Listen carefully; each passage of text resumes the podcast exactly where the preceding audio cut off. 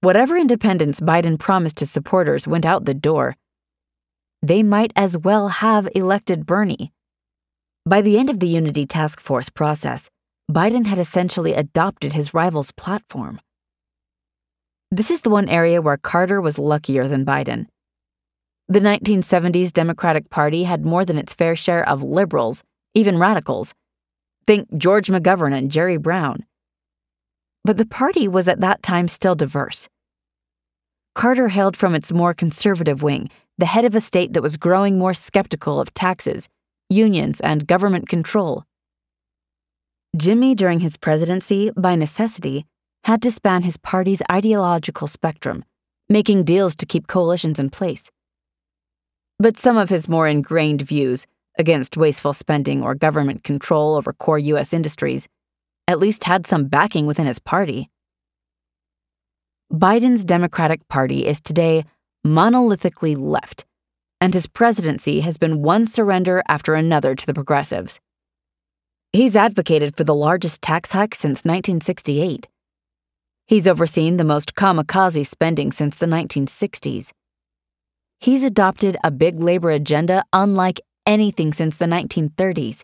He's promoted more new entitlement programs than any president since Franklin D. Roosevelt. He's advocated blowing up the Senate as an institution, all to get his legislative way. Biden's governance also appears to have been driven by a near manic reaction to the Trump years. Biden, in his campaign, primarily cast himself as the moral opposite of Trump reverting again and again to the imagery of light over dark. Yet progressives over the years cleverly managed to conflate Trump policies with Trump the man.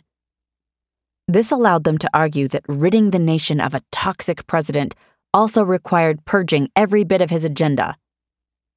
Biden, upon taking the presidency, enthusiastically embraced this view and set about systematically erasing every Trump action whether that made logical sense or not.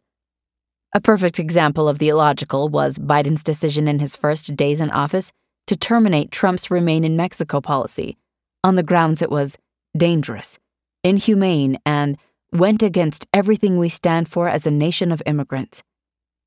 Migrants saw that high profile reversal as an open invitation to pour north, and the United States has been struggling with a border crisis ever since. All of this, of course, presumes Biden is actually in charge, something that's been in doubt since his earliest days in office. Biden took over Democratic majorities in both the House and the Senate, but he's never appeared to be in the driver's seat. Nancy Pelosi and Chuck Schumer, during the first two years, told the White House what would happen, not the other way around. Whether because of age or lack of leadership, it isn't even clear that Biden is making the decisions within the Oval Office.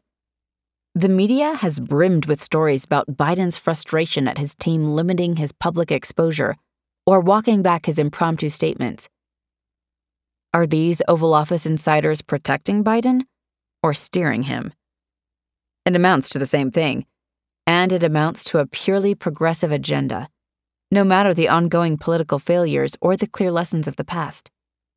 The coming chapters will lay out in greater detail the striking similarities in how Carter and Biden mishandled everything from the economy to foreign policy to the border to the culture wars.